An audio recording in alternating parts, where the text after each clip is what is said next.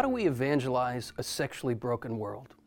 Well, I would like to point to the greatest evangelist who ever lived, Jesus himself. How did he evangelize those who were sexually broken? And Guess what? We're all sexually broken. Let's look at the story of Jesus with the woman at the well. This woman comes to this well. Why? Because she's thirsty. But Jesus uses her physical thirst to point out to her her much deeper spiritual thirst. She comes to this well because she's thirsty. Now, if we know some of the Old Testament background here, Jacob's well was a place where several marriage proposals took place. So, John the evangelist in his gospel is setting up this picture for us to help us realize that what is about to happen is a marriage proposal. It is Christ the bridegroom she encounters at the well. So Jesus says to her, First, give me a drink. Before we are thirsting for God, God is thirsting for us.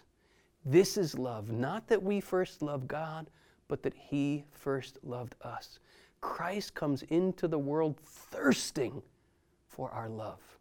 So he says to the woman, Give me a drink. And then a little bit later, he wants to point out to this woman where she is taking her deeper thirst. And so he says, Go get your husband. Well, I don't have a husband, she says. Jesus says, I know.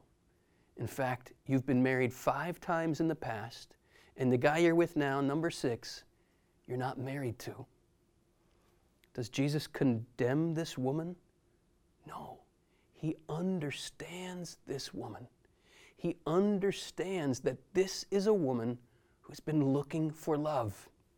Remember all the, the old country song, looking for love in all the wrong places, looking for love in too many faces. This woman had been with six men. Six is the imperfect biblical number. What's the perfect biblical number? Seven. Who is this woman's seventh lover? It's Jesus. Look how tender Jesus is with this woman.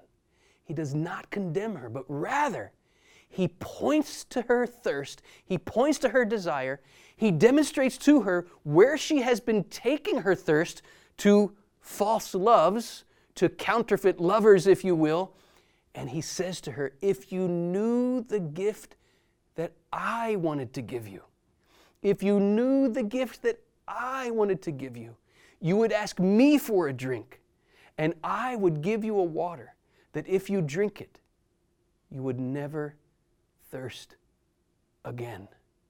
Whoa, whoa, time out, time out. Now, we've heard this biblical story so many times in our lives that probably those words just go in one ear and out the other. A timeout. Is there such a thing as a water that if we drink it, we will never thirst again? Is that for real? If this is for real, I want in. If this is for real, let me at it because I'm I'm a hungry guy and I'm a thirsty guy. I know that ache, I know that longing. I'm looking for something and I've taken my desire here, I've taken my desire there. I've taken my yearning to all kinds of imperfect loves. It's called, if we're going to go right along with what this passage is all about, it's called false worship. Why? We all worship something. We worship whatever we think will satisfy that thirst. That's what we worship. Jesus is inviting this woman at the well into true worship. He's inviting her to redirect her desire according to God's design so she can enter her destiny of eternal union with Christ, the bridegroom. How do we evangelize a sexually broken world? First, just as Jesus did, we have to affirm people's thirst. We have to affirm that every human being is looking for love. What is sin? Sin, when we look at the, the deep roots of the meaning of the word sin, we have to go back to the fact that it's an archer's term, and it means to miss the mark. Now, some people will say, well, well, that kind of makes sin seem not as bad as it really is. To which I want to respond, time out. If the mark we're missing is heaven, and if we're missing that mark, that's pretty darn serious. It doesn't water down the seriousness of sin, it gives us a proper perspective of what sin is. When we sin, believe it or not, we're actually looking for something good, but we miss the mark. Our aim is off. Christ affirms this woman's thirst. He doesn't tell her his, her desire is bad. He doesn't condemn her for having desires. He doesn't tell her to squelch it. He redirects it. In other words, he helps her to adjust her aim so that she can aim her thirst at living water. He points out to her the dead water, if you will, where she's been taking her thirst, and invites her to living water. Lord, you know everything about us just as you know everything about that woman at the well. You know all the ways we've been looking for love in all the wrong places and in too many faces. You know all about our false worship, where we take our desire for you to things that are less than you, and we expect them to do what only you can do, which is fulfill that thirst. Forgive us, Lord, for all the false worship in our lives.